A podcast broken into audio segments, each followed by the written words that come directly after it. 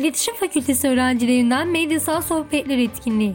19 Mayıs Üniversitesi İletişim Fakültesi Gazetecilik ve Halkla İlişkiler Bölümü öğrencileri tarafından Medya Söyleşileri adıyla etkinlikler düzenlendi. 19 Mayıs Üniversitesi İletişim Fakültesi öğrencileri karantina sürecinde evde geçen zamanı değerlendirmek ve çevresel anlamda fayda sağlamak için medyanın tanıdık isimlerini İletişim Fakültesi öğrencileri ile buluşturdu. Etkinlik kapsamında öncelikle ATV Ana Haber muhabiri Sümeyye Yılancı Keşan ve sonrasında Habertürk muhabiri Emrah Doğru ile Zoom uygulaması üzerinden online medyasal söyleşi gerçekleştirdiler.